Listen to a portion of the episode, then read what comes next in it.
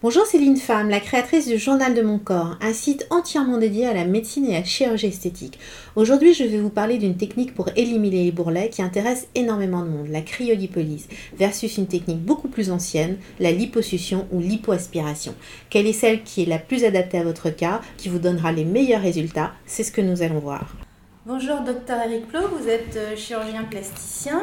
Euh, donc vous pratiquez, vous, euh, deux techniques. Liposuction, c'est normal, vous êtes plasticien, et la cryolipolyse depuis trois ans.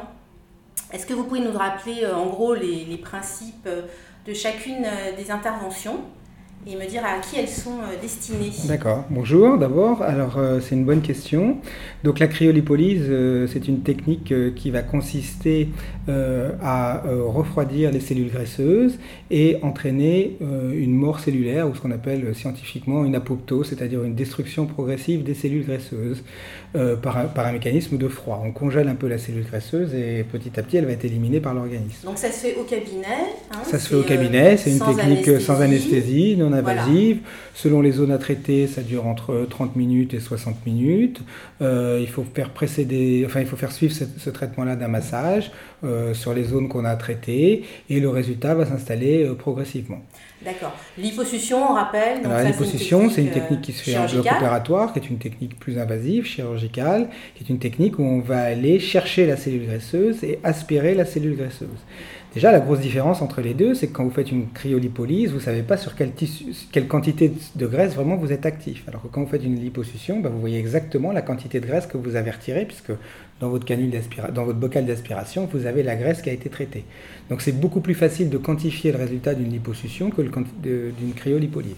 Et alors par contre, bon, une cryolipolyse, on sort tout de suite de l'intervention, Limite, si on ne peut pas aller travailler tout de suite après, une liposuction, c'est pas tout à fait le cas. Il y a des suites quand même importantes, il faut le rappeler. Alors oui, c'est sûr que la cryolipolyse, ça se fait en cabinet et vous repartez chez vous euh, tout de suite après la séance euh, avec euh, quelques en douleurs, mais en marchant normalement. Bon, peut-être une sensation un petit peu douloureuse qui va passer assez vite. La liposuction, ça se fait en, bloc opératoire. Si c'est une zone étendue, il faut une anesthésie générale. Si c'est une zone limitée, il faut une anesthésie locale. Enfin, on fait quand même beaucoup de liposuction aujourd'hui en ambulatoire. Vous ne restez pas à la clinique. Et les gens, grosso modo, après une liposuction, alors c'est pareil, ça dépend de la quantité, mais reprennent quand même une activité, en tout cas professionnelle et sociale, dès le lendemain. Alors, euh, quand même en cryolipolyse, on va retirer euh, une quantité de graisse qui est euh, peu importante par rapport à une liposuction, c'est pas tout à fait du même ordre. Alors quand on fait une cryolipolyse, on peut estimer qu'on va retirer 20 à 25% de l'épaisseur de graisse par séance. Oui. On reviendra peut-être après sur l'histoire des séances. Mais voilà, une cryolipolyse, vous allez perdre entre 20 et 25% du volume graisseux que vous souhaitez traiter. Quand vous faites une liposuction, vous allez perdre la totalité du volume graisseux que vous voulez traiter. Quand vous traitez une poignée d'amour en cryolipolyse, la, poignée d'amour va perdre à peu près 25% Quand vous traitez une poignée d'amour en liposuction, bah, toute la zone est traitée, toute la zone est aspirée, donc la poignée d'amour est traitée dans sa globalité. Alors en termes de douleur, donc, euh, qu'est-ce qu'on peut dire euh, post-cryo, post-lipo Qu'est-ce qu'il y a de plus euh, Il y, a plus de sensations. La cryolipolyse, ça laisse une sensation d'inconfort, on va dire, pendant 24, 48, 72 heures. des petites courbatures. On peut reprendre son travail euh, tout de suite après ou dès le lendemain.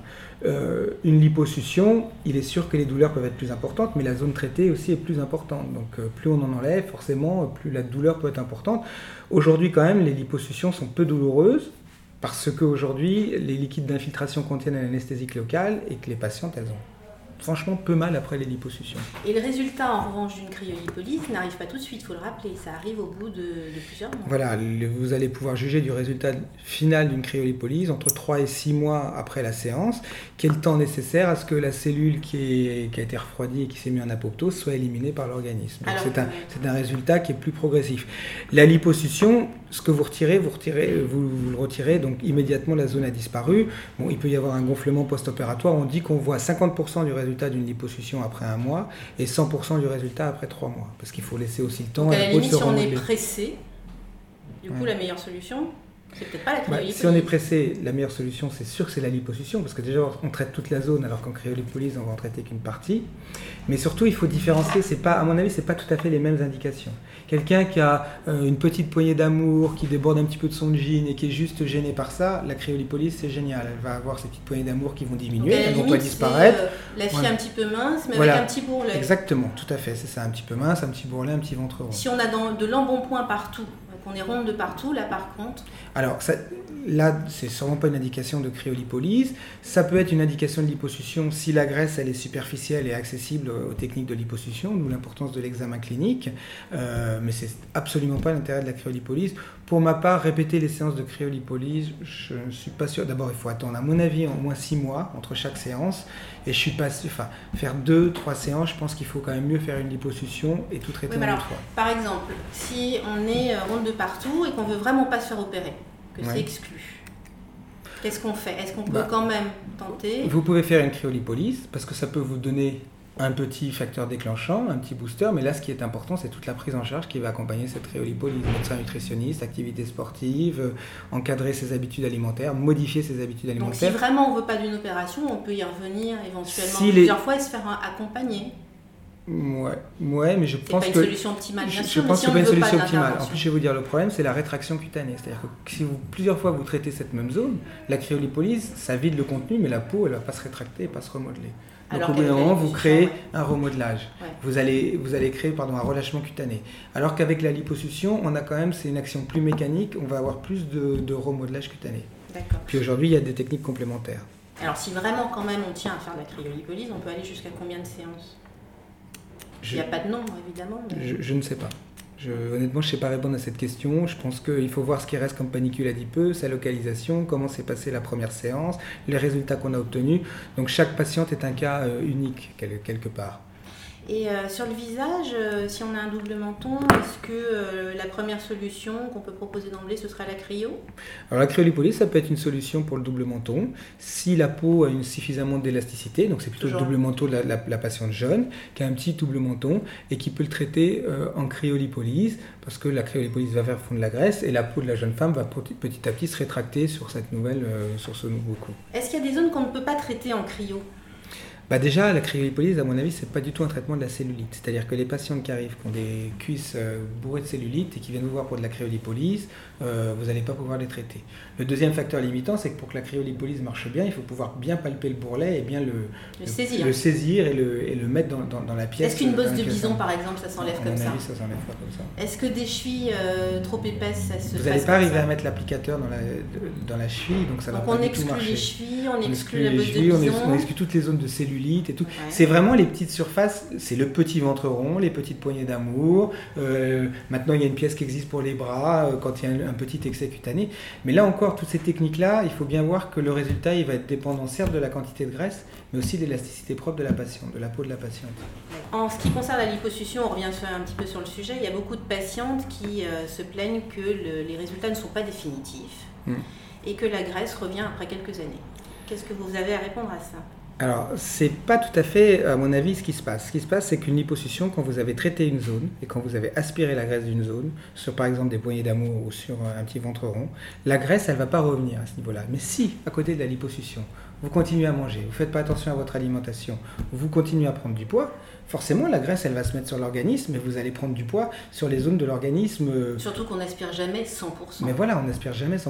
Donc c'est la petite épaisseur qu'on a laissée Ouais, qui regrossit, ou c'est surtout que la graisse, elle vient se localiser ailleurs et elle redonne du volume. Par exemple, un ventre qui a été aspiré, souvent la graisse, elle revient pas en surface sur le ventre, mais elle va plus revenir au niveau de la graisse profonde intra-abdominale. Et les gens ont l'impression d'avoir à nouveau de la graisse, et ils ont à nouveau de la graisse, mais vous ne faites pas tout à fait la même localisation.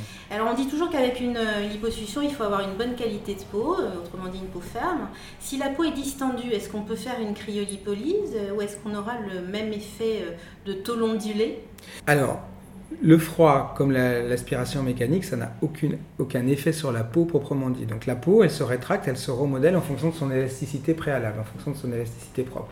Donc si vous avez une peau euh, distendue ou en tout cas pleine d'irrégularités, la liposuction seule, elle ne va pas corriger les irrégularités et la cryolipolyse non plus. D'accord. Donc, euh, qu'est-ce qu'on peut euh, proposer comme méthode complémentaire?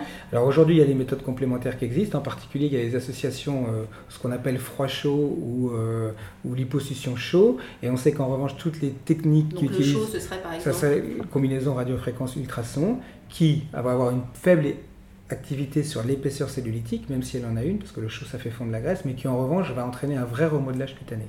Et on peut faire euh, et moi je, combine, moi je combine à distance il faut toujours les faire à distance parce qu'il faut laisser le temps quand même aux gens. Euh, Donc après six mois par exemple Après trois mois. Après trois mois, d'accord. sur la cryolipolyse, on entend aussi parler de, de risques de brûlure, de nécrose. Est-ce que c'est fréquent? Alors, c'est pas fréquent. D'abord, la cryolipolyse, à mon avis, c'est une technique qui doit être réservée aux médecins.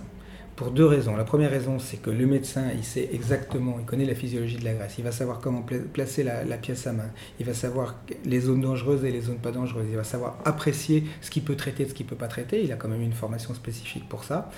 Et puis, euh, la deuxième chose, c'est qu'effectivement, euh, il peut y avoir des effets secondaires et que c'est possible dans toute technique de brûlure, c'est surtout lorsque... Ça reste une technique médicale. Alors la brûlure, c'est surtout lorsque la pièce à main n'a pas été correctement posée. Parce que ça Mais ce qui peut arriver avec la cryolipolyse qui est décrit, c'est ce qu'on appelle les hyperplasies réactionnelles, c'est-à-dire que la graisse, au lieu de fondre, reprend du volume et parfois devient plus grosse que ce qu'elle avait auparavant.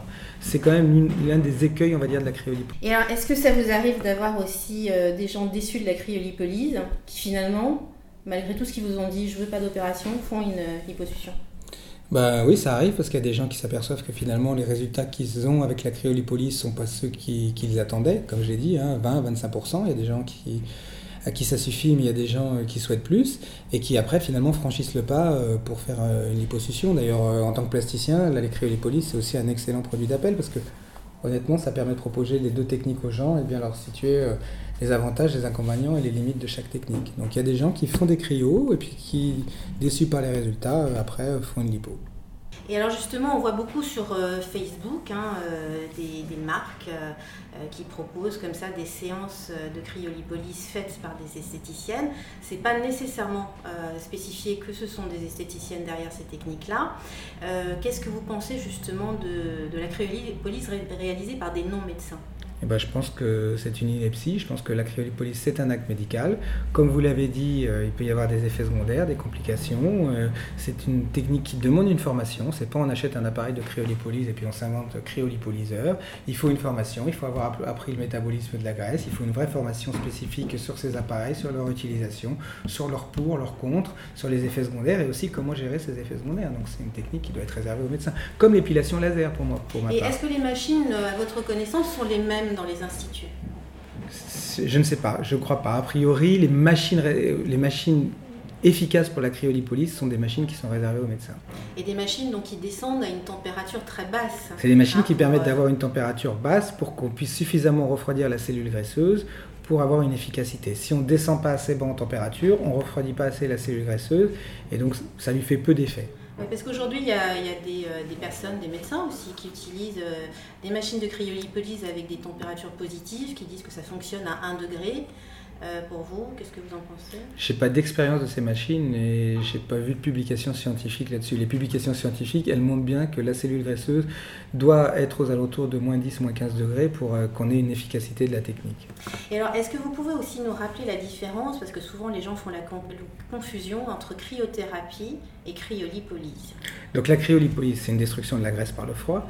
La cryothérapie, c'est une thérapie, c'est-à-dire on soigne par le froid. Donc les, les exemples, c'est des gens qui ont des douleurs chroniques ou les grands sportifs qui ont des tendinites, des pathologies, qu'on va mettre dans une espèce de caisson de froid pendant une minute à une minute trente, mais c'est tout le corps entier qui est mis dans ce caisson de froid pendant une minute à une minute trente et ça n'a rien à voir en fait. Mais vous savez que dans ces centres-là, ils mettent aussi en avant euh, un effet d'amincissement.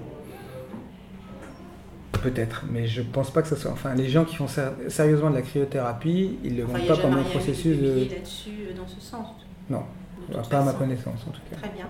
Merci beaucoup, docteur Plot. Ben, je vous en prie, c'était un plaisir. Voilà, j'espère que ce podcast vous aura permis de mieux cerner les différences entre les deux techniques. Vous pouvez retrouver ces sujets plus en détail sur mon site euh, www.lejournaldemoncorps.fr. À bientôt!